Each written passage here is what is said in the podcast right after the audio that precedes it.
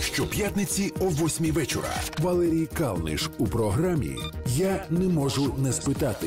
Вітаю, це програма Я не можу не спитати. Мене звати Валерій Калниш, і сьогодні мій гість Денис Попович, військовий оглядач, головний редактор сайту Апостроф. Вітаю. Доброго дня. А, так чи інакше, рік добігає кінця. 22-й війна, головна подія цього року.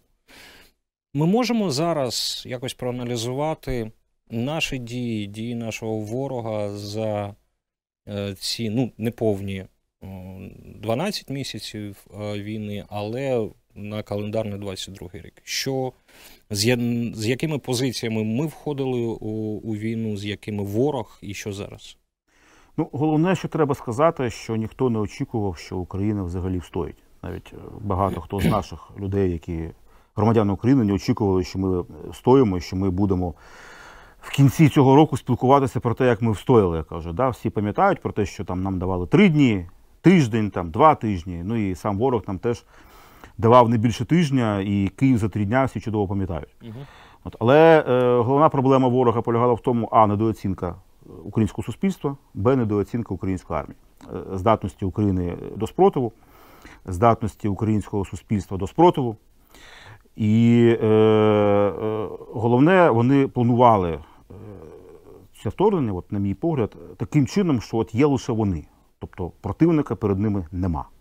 Тобто, от ми входимо, перемагаємо, йдемо на парад, веземо з собою парадну форму із орденами та медалями, і, значить, вже е, робимо парад на Хрещатику.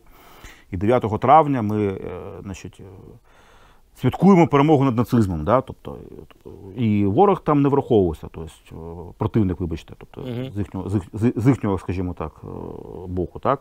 ми є противником.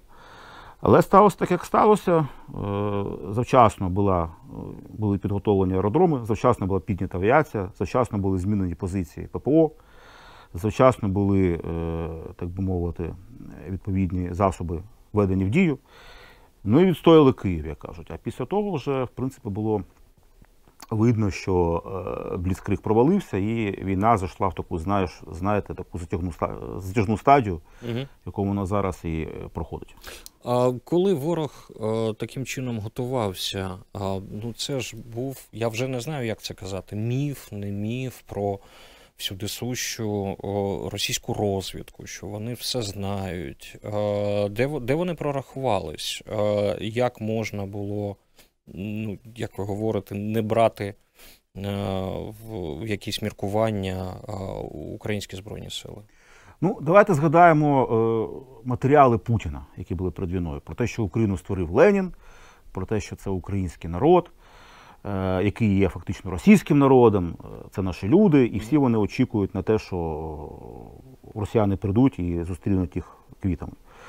Я перед війною слухав багато їхніх військових експертів, оглядачів російських, і там такі ж самі думки були. Тобто ми зараз зайдемо, от, е, українці нас будуть зустрічати з квітами, влада в них вельми непопулярна, та, тобто вони хочуть її повалити, і ми зайдемо як е, визволителі, нас зустрінуть дуже добре. І е, навіть була така фраза, що єдина небезпека в Одесі це е, про те, що нас задушать у Обіймах. обіймах. Так, Мгм. да. Тобто таким чином е, вони планували своє вторгнення. І, е, е, на мій погляд, це був прорахунок фактично системний. Е, Тобто вони не врахували е, справжніх настроїв в українському суспільстві. Я не знаю, я не в курсі, чому е, хто вкладав в вуха Путіну саме такі дані, що вони можуть зайти і будуть душити в обіймах на смерть. Але саме на цьому вони базували е, свої дії, на мій погляд, саме на цьому вони базували свої дії, коли е, планували цей захід. Тому що ми чудово пам'ятаємо, що от, е, яка була логіка, чому вони не будуть наступати. Ну тому що мало військ, по-перше. Тому що немає ешелонів, немає резервів. Тобто є війська, які стоять е, довкола українського кордону. Їх там було десь 150-200 тисяч, але цього абсолютно недостатньо для того, щоб е, виконати завдання щодо е, знищення української армії, яка вже на той час була разом із можливою мобілізацією і теробороною значно більше, ніж е, угруповування, яке було готове до вторгнення, а тим паче створити якусь окупацію. Да? Тобто до цього треба було багато військ. Вони на щось розраховували і таким чином, е, не прорахувавши повністю, е, як я вже казав, українське суспільство, здатність до опору, взагалі настрої, які були в українському суспільстві, вони спробували створити цей наступ. Ну, бачимо е, те, що бачимо. Якщо, якщо говорити про, про нашу готовність, якщо пригадати ну, той самий рік тому, там грудень 21-го року, ну дійсно з'являлись е, повідомлення в західній пресі, карти з'являлись, е, так, наступу, можливого наступу. Е, Але було таке, таке, таке враження, що ми, ну, якщо ми говоримо про якусь публічну площину, ми не готуємось до війни. Ми, ми теж е, не готувалися до війни. Чи вже зараз, через рік, ми можемо сказати, що так, дійсно, коли з'явились там перші повідомлення, або з'явилася інформація з, е, від наших західних партнерів, від розвідок, ми почали якимось чином прораховувати цей варіант і перебудовувати там свою армію. Ну, на мій погляд, тут треба розділити насправді відповіді. Перше, воєнне командування, армія, збройні сили, вони готувалися до війни. Тобто вони розуміли, що може бути наступ, і вони розуміли, що може бути е, це вторгнення, тому що ми ж пам'ятаємо, що було завчасно підняті лі- літаки, тобто удари, ракетні удари, вони прийшлися по порожніх місцях. Угу. Вдалося стримати, вдалося зберегти систему ППО. Зберегли систему ППО, е, не відбулося панування російської авіації в небі. Якщо немає панування російської авіації в небі, і взагалі авіації е, будь-якої ворожої в небі, то власне і не можна успішно вести наступальні дії е, по суходолу. Е, Що стосується суспільства, мушу визнати, що я теж був в стані тих людей, в таборі тих людей, да, які не вірили, що буде вторгнення, тому що знову ж таки була така логіка. Тобто військ мало, суспільство українське готове до спротиву, тому куди нападати? Це може закінчитися дуже погано. Ну воно і закінчилося дуже погано для Путіна. Тобто війна фактично можна вважати е, її програною, тому що е, ті цілі, ті завдання, які він ставив перед початком війни, про які ми почули під час його нічного звернення 24 лютого, вони не виконані. Якщо завдання не виконані, тоді і Мгм. фактично можна вважати, що Про систему ППО е, якась відбувається еволюція. Ну, ми не будемо робити вигляд, що ми не знайомі. Так. Ми разом працювали в газеті Комерсант, потім ще і в апострофі, до речі, працювали разом. А, і е, якщо пам'ятаєш, ми багато говорили, коли почали демонтувати українську систему протиракетної оборони ПРО, так? Е, І ми е, дивились на поляків, які встановили в себе систему Patriots. Там за 5 мільярдів, здається, вони і купували у е, американців. Зараз ми говоримо також про можливе надання Петріус. Можливо, е, коли це інтерв'ю буде повторюватись, е, там в січні е, наступного року, ці системи, можливо, ми отримуємо якесь завершення рішення. Але а, яка логіка наших західних партнерів, коли вони приймають рішення давати якусь зброю чи не давати якусь зброю? Багато говорять про танки. Ні.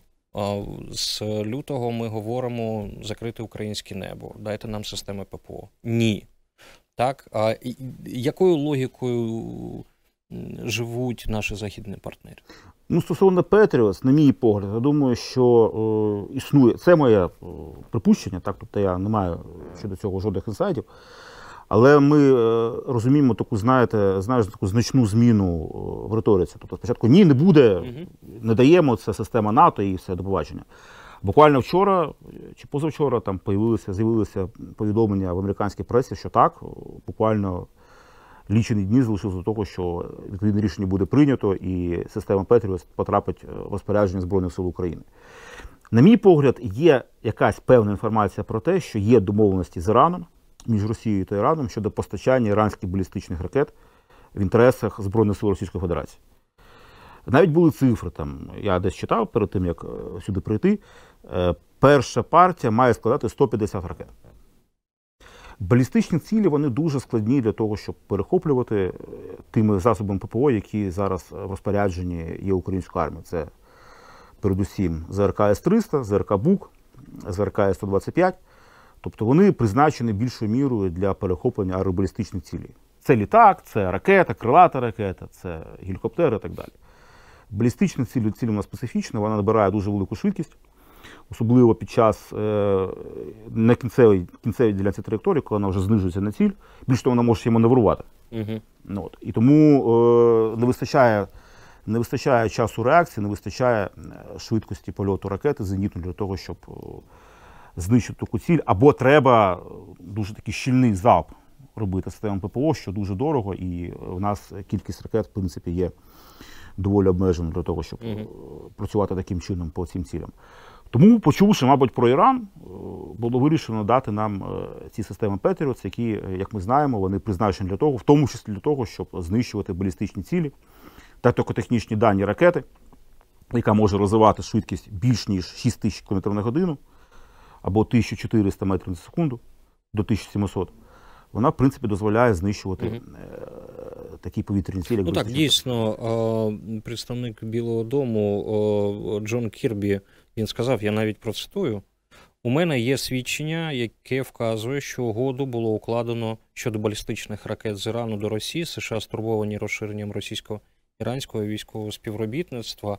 І тут постає звичайно питання, що раніше е, опиниться в Україні чи то іранські ракети, чи то американська система ППО, тому що система ППО, е, ПРО в даному випадку, е, це ж не тільки пускові установки, це ж і екіпажі, які мають обслуговувати їх. Як швидко ми можемо навчитися працювати на Patriot? Ну, цілком можливо, що навчання вже йде. Угу. Цілком можливо, що вона вже йде, просто ми е, цього раніше не знали. Тому що тенденція цієї війни взагалі, от, е, щодо постачання Україні певних видів озброєння, вона передбачає от, е, таку ситуацію, що от дають щось, оголошують, а воно вже або є, або воно вже е, сюди вже переміщується, вже сюди надається. Не треба забувати ще про один дуже цікавий зенітно-ракетний комплекс Мамба Сампті. Це франко-італійський ЗРК. Запит був надісланий до Франції з Італією, і ще фактично його надали. Тобто він теж також призначений для знищення балістичних цілей. І питання цілком можливо, що він може з'явитися навіть раніше, ніж Петріот в нашому розпорядженні. Угу. Це теж дуже серйозна система. Вона е, має радіус ураження до 100 кілометрів, навіть більше, ніж Петріот. І вона теж дуже сильно серйозно підсилює, підсилює е, наш протиракетний.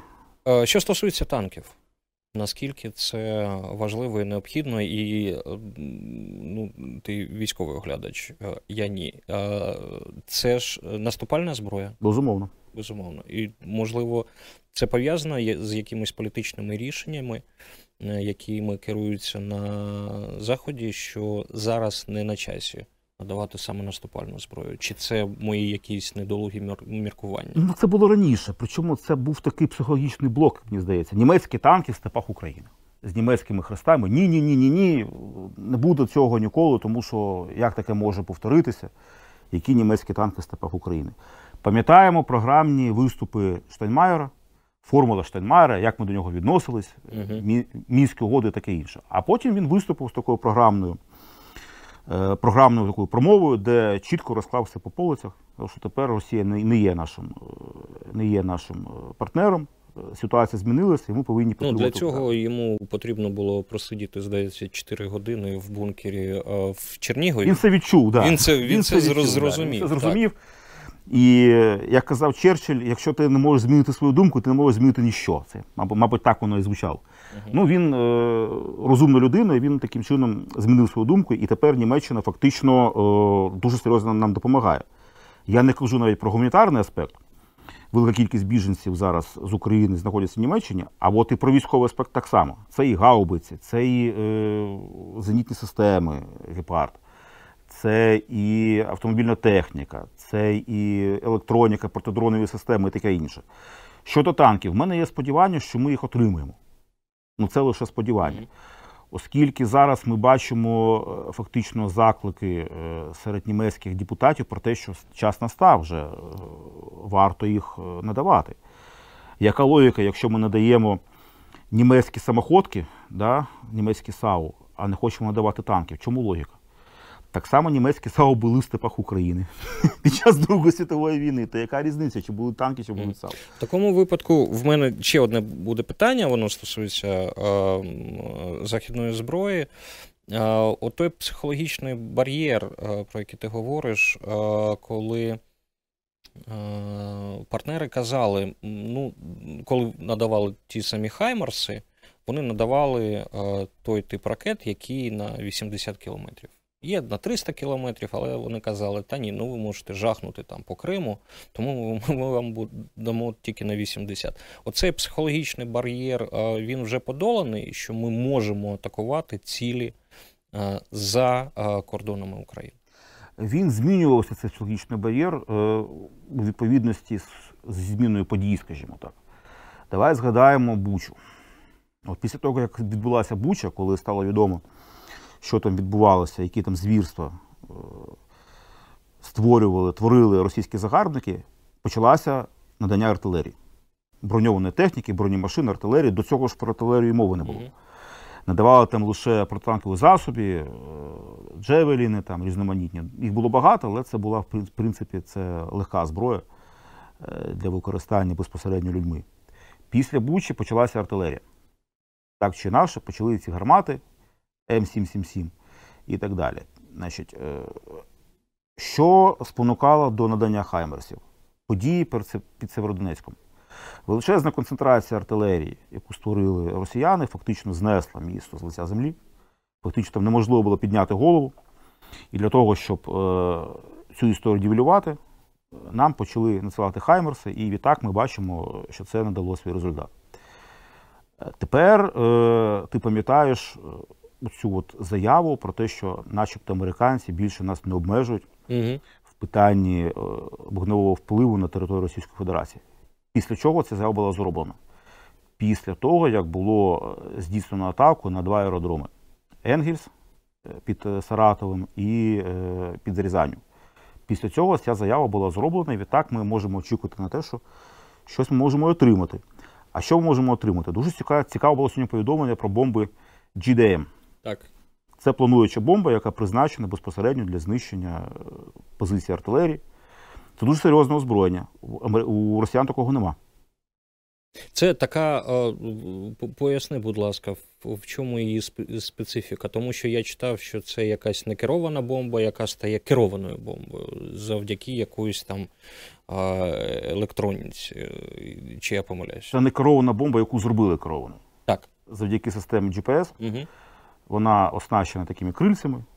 Вона скидується з літака, але літак перебуває не над цілю, а він перебуває на віддаленні. Тобто максимальна е, дальність роботи цієї бомби, е, якщо я не помиляюсь, 44 кілометри. Угу. Тобто 44 кілометри літак скидає цю бомбу, і вона летить, планує на ціль і е, знищує її дуже точно, дуже точно туди влучає. Угу.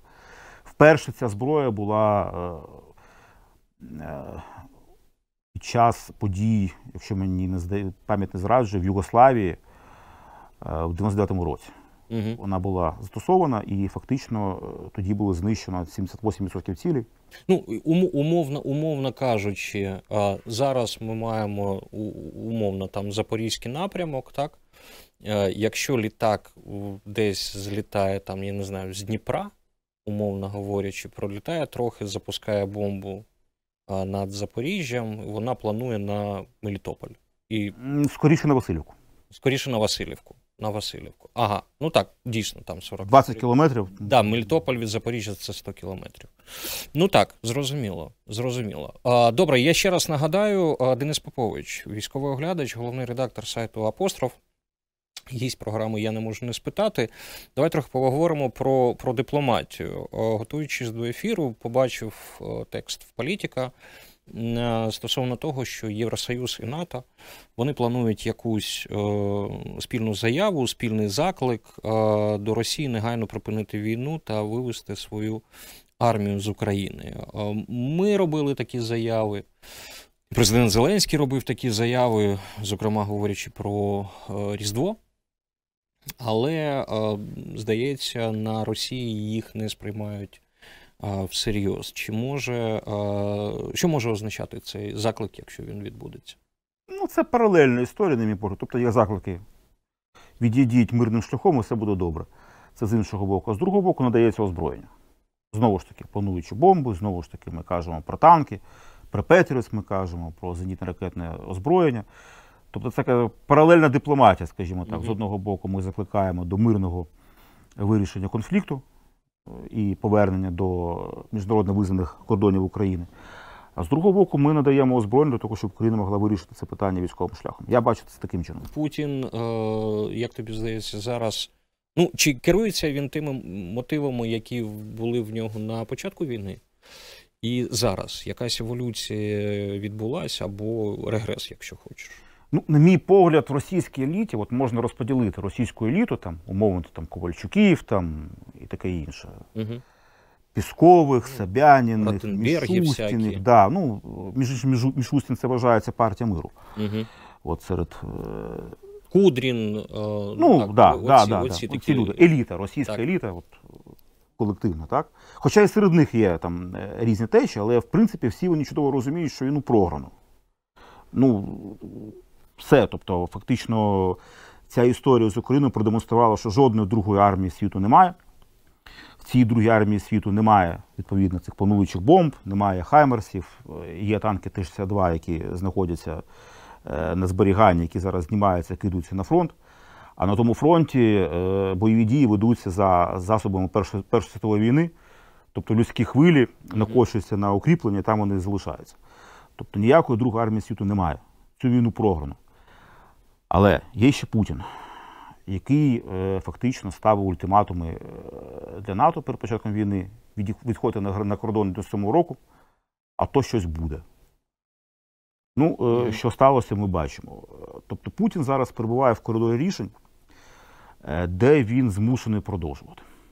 Якщо він не буде продовжувати, то е, можна очікувати, що буде якась е, ТБТР табакерка в скроню і його приберуть, тому що А хто може е, цю дебакерку е, застосувати, якщо Путін прийме рішення про припинення війни і відвід військ?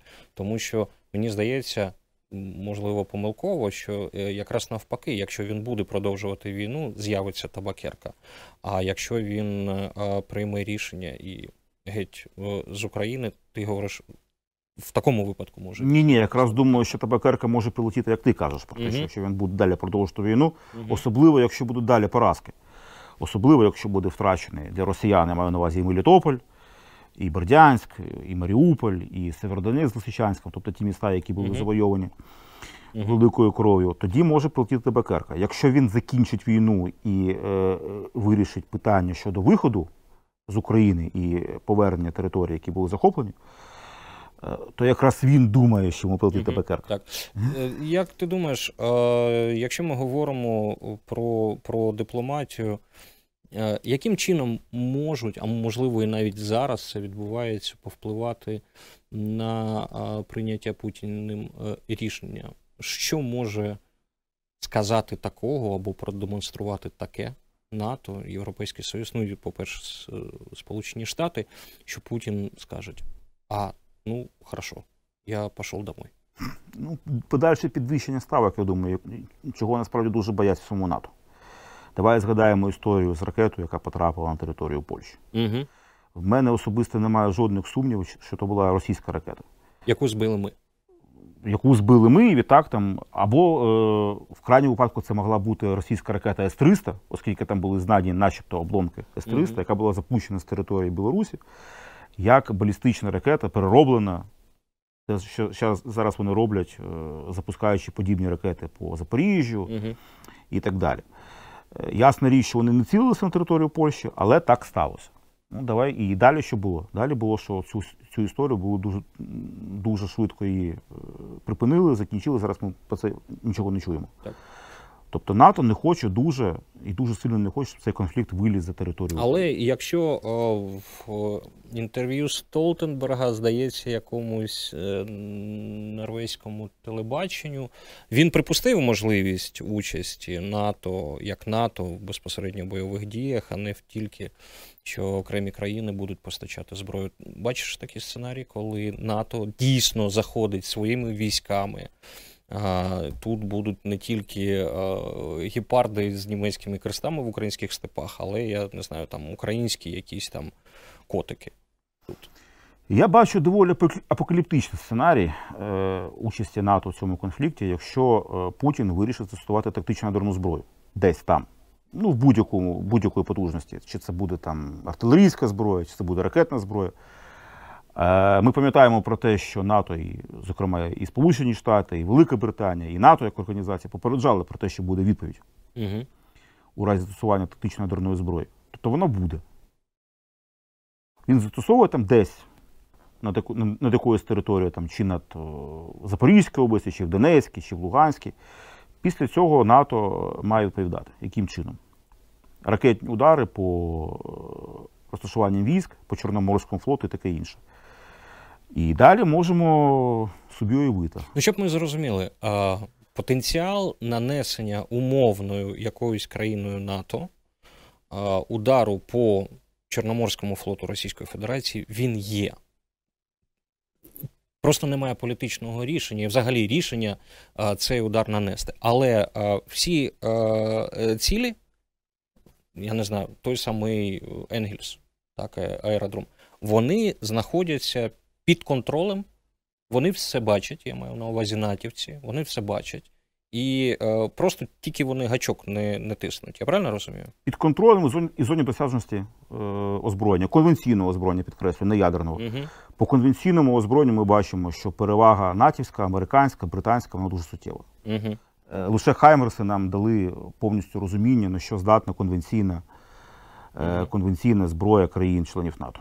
Як тобі здається, політичні е, цілі, які переслідує зараз захід, тому що якщо ми зійшлися на тому, що а конвенційна зброя є, цілі під контролем, то як українець українцю постає питання: а якого ж фіга ви не жахнете зараз? Ну припинили і все, тому що здається, так ми будемо чекати зиму. Ми не знаємо, як ми цю зиму пройдемо. Ми не знаємо, там є всякі різні інформації стосовно того, що росіяни готують 200 тисяч нових мобілізованих. Хтось говорить про те, що там чергова хвиля мобілізації піде там у, у січні. На хіба це все робити, якщо можна жахнути саме зараз? Є дуже цинічна відповідь на це питання. Вони хочуть позбавити Росію військового потенціалу, на мій погляд. Угу. Тобто повністю сточити об Україну військові можливості. А як же люди? Ну, так. Ну, це це цинічна, але відверта відповідь, так? Ну, скажімо чесно, так? Тому що ну, такі так, такі правила війни, а сточити їх військовий потенціал, щоб вони випустили все, що у них є по нам. Ну, я не знаю, якщо б там якась була інша країна, я б, можливо, теж якось спокійніше до цього ставився. А тут це ж все-таки стосується нас, так? Ну, питання, відповідь. Угу. Добре. Добре, Денис Попович, військовий оглядач, головний редактор сайту Апостроф з нами. Давай трохи про міжнародку поговоримо. Китай. Всі говорять про про Китай, про як таку силу, яка нібито може натиснути на е, Росію, аби та припинила війну. Давай з цього боку зайдемо. Чому у Китай, е, можливо, не публічно, можливо, пасивно, але зацікавлений в цій війні? Ну, на мій погляд, він хоче побути над схваткою, я кажу. Над свалкою, да, і почекати, чим це закінчиться. Е, йому цікаві ресурси російські, природні, йому цікавий газ, йому цікава нафта. І е, доволі можна буде легко натиснути на Путіна, коли він буде програвати, е, для того, щоб у нього взяти те, що потрібно для Китаю. Угу. Там теж насправді з економікою у них не дуже добре в Китаї. Угу. І російські ресурси йому необхідні. І, в принципі, він буде на схватку, і буде слідкувати, буде і буде дивитися на тому, на те, як це все закінчиться. Ти міркував? Це взагалі це взагалі китайська філософія. Тобто не лізти, не лізти, не лізти в бій і подивитися, коли труп твого ворога пропливе е, по річці, повз тебе. Да. От фактично, я думаю, що так само вони зараз і ведуться угу. і поводять. А, а ти думав про о, світ, який постане після, після війни? Що зміниться? Чи ми ця війна буде якимось ексцесом, вибачте на слові, Історично мається на увазі. Зрозуміло, люди гинуть, і людей вже не повер... не повернути. Але е, ця війна щось змінить в Україні, в, в світі, в Європі, я не знаю. До речі, в Європі дуже бояться цього світу без Росії. Світу, де Росія програла війну. Тому що Чому?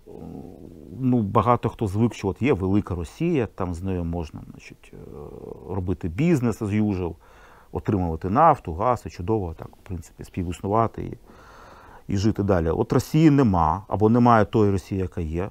А замість Росії відбувалася відбу- там, значить, революція, смута і так далі. Другий 17 рік. Що далі? Угу. Хто е, займе це місто? Китай? Ну, Китай не влаштовує Сполучені Штати, тому що е, це буде такий другий полярний світ, а Китай це не Росія, там зовсім інша історія, зовсім інша країна, зовсім інші люди. Якщо уявити собі Україну після перемоги, е, то Україна може зайняти місце такого регіонального лідера. Потягнуться до неї Польща, ну як до переможця. Угу. Польща, можливо, Білорусь навіть, е, якщо Україна переможе і зникне той важель у вигляді Росії, то можливо режим Лукашенка так само буде усунути від влади, того теж можна очікувати. Молдова, е, країни Балтії. Тобто виникне от такий от Балто-Чорноморський блок. Ну і добре. Да, а, що, а що в цьому поганого? Нічого, я не кажу погано, я просто уявляю світ після Мгм. завершення війни. Я не кажу, що це погано або добре. Я просто думаю, що так воно буде. Угу. Тобто така Балто-Чорноморська федерація за участю Польщі, країн Балтії, можливо, Білорусі, можливо. Молдови, яка буде провадити власну політику дружню до е, західних країн, які західніші від цієї федерації, я кажу, Мгм. будучи конфедерації, Угу. І створить такий от новий, новий от такий от центр тяжіння. Оці е, сценарії про можливий розпад е, Росії. Не розпад, а зниження її, е, зниження її, скажімо так. Я в даному да. випадку говорю саме про, про розпад. Так говорять про те, що може це з'явитись декілька країн. А, згадують перемовини в Ялті, а, коли, е, здається, Черчилль, ну хтось з цієї трійці привіз е, проект Рузвельт. Рузвельт привіз проект, е, де е, Німеччина ділиться, здається, на 9 країн. І там були питання на 9, або на, на 5, або на 4 країни. А ось ці сценарії, про які час від часу говорять, що е, розпадеться Росія, наскільки вони тобі здаються вирогідними? Я думаю, що розпаду не буде. Якщо ми уявляємо собі, що владу Путіна добігає кінця або табакерка в скроню, або щось інше, то Росія виникне така сингулярність всередині цієї країни. Тобто не буде розпаду, буде от такий терор всередині, битва бульдогів під, Угу. Килимом. під килимом, да, боротьба. Пригожин там підключиться, там, хтось інший. До речі, Пригожин людина небезпечна, він зараз має Угу. силовий ресурс. А коли Путіна не буде, цей силовий ресурс має До речі, ти можеш пояснити, звідки, а, чому точніше, а, Путін зробив такий крок, коли він а, підніс а, Пригожина, ну, відбитого на голову якогось там нацика, так, для якого питання кувалдою в скроню, нема питань. Е, Чи відчуває Путін, як тобі здається, якусь загрозу саме з боку Пригожина? Спочатку це був його е, людина, а зараз виглядає так, що нібито і Пригожин може час від часу контролювати Путіна. Ну, я не думаю, що Путін зараз відчуває якусь загрозу від Пригожина. Він вважає, що ця людина повністю ним контролюється. Але я думаю, що Пригожин е, думає інакше. Тобто він думає на майбутнє і е, вже бачить Росію без Путіна і бачить, що може бути політична боротьба, де він може або запропонувати свій силовий ресурс у вигляді ПВК Вагнера тій людині, яка захоче його купити, Угу. або сам ним скористатися якимось чином. Тобто, фактично, цей силовий ресурс це є проектом на майбутнє для Пригожина. Угу. Або для тієї людини, яка захоче ним скористатися. Угу. Е, Чому Путін наблизив до себе цю людину? На мій погляд, це сталося е, тому, що спочатку не було бажання оголошувати мобілізацію, яку було оголошено в вересні. А Пригожин він, е, по-перше, мав серйозну структуру Вагнер, який, в принципі, досягає певних успіхів на Бахмутському напрямку, зокрема. Вона більш ефективна, ніж регулярна російська армія. І він запропонував варіант: давайте ми зеків зберемо по тюрмам, кинемо їх- у бій, і, можливо, таким чином ми зможемо е, скомпенсувати ті втрати, які вже були завдані українську армію станом на вересень, серпень цього року. Ну, е, після того, як було відкинуто росіян з Харківської області, там е, змінилася парадигма, як кажуть, і було оголошено мобілізацію. Але Пригожин він став, став фігурою от, на тлі бойових дій, разом із Кадировим, до речі. Так. От, е, став фігурою, і це такі джини з пляшки, які вже, в принципі, він вийшов е, на волю, і зараз він росте от, поступово. 23-й рік. А, дуже хотілося б спитати, чи закінчиться війна в 23-му році. Сподіваюся. А твої, твої сценарії, а, як будуть подальші події розвиватися? Ну, е, подивимось на те, що може відбуватися в Запорізькій області. Угу. Можливий наступ на Мелітополь на Приазов'я. Е, Припустимо, українські війська виходять на узбережжя Азовського моря, перерізають сухопутний коридор в Крим і беруть під контроль так званий Кримський міст безпосередньо за допомогою артилерії, ракет і так далі. Ізолюється Кримський півострів, окупований на сьогоднішній день. І це стратегічна вже поразка. Не тактично, там, не політична, це вже стратегічна поразка.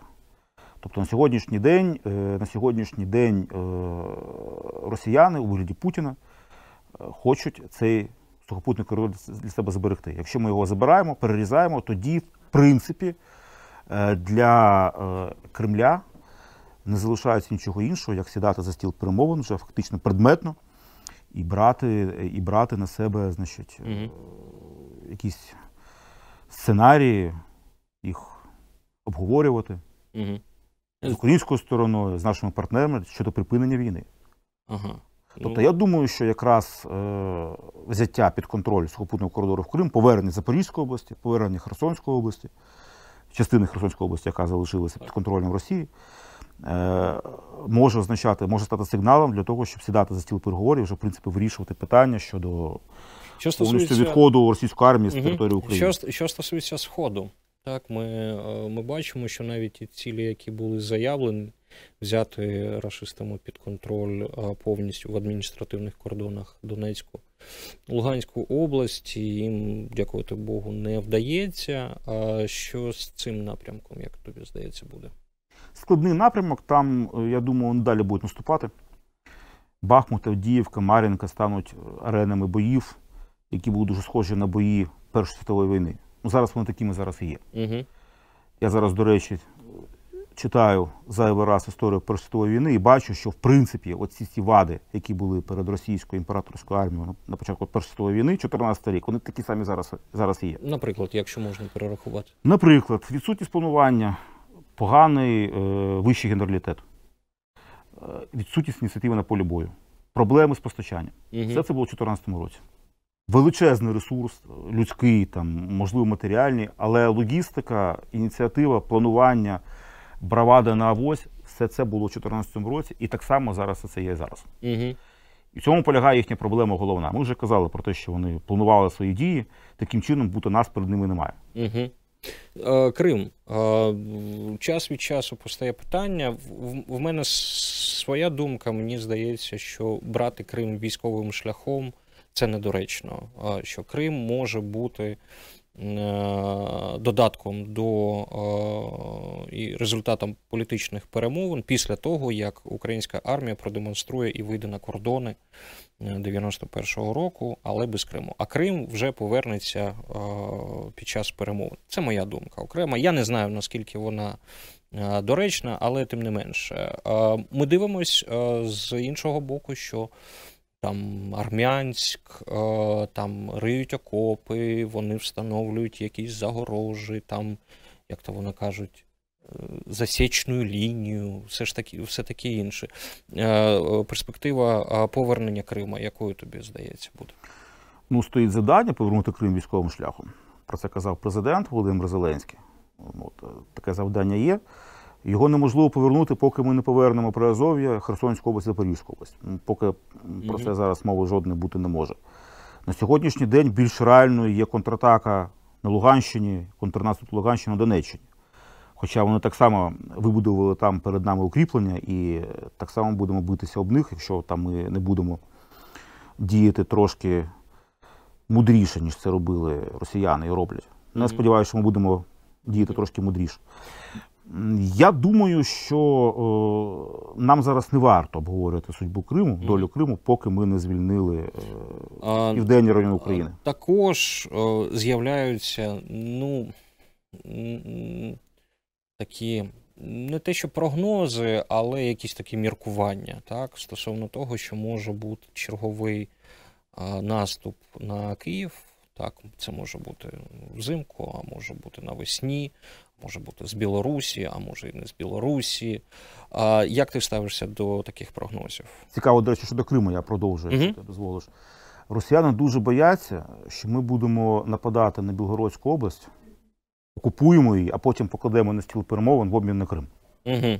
Тобто вони зараз там будують так само лінії захисту, фортифікаційні споруди, тому що не серйозно опасаються, що українська армія здійснить вторгнення на територію Білгородської області, ну, прикордонні області Російської Федерації з Україною. Окупують їх, захоплять там, закріпляться, і потім, коли постане питання щодо Криму, ми скажемо, Мгм. що давайте мінятися. Ви нам Крим, а ми вам, значить, е, повернемо Білгородську область і таке інше. Тобто є таке в них Ну, цікавий варіант. цікавий варіант. Тобто так, в Росії такий варіант зараз Угу. дуже серйозно обговорюється.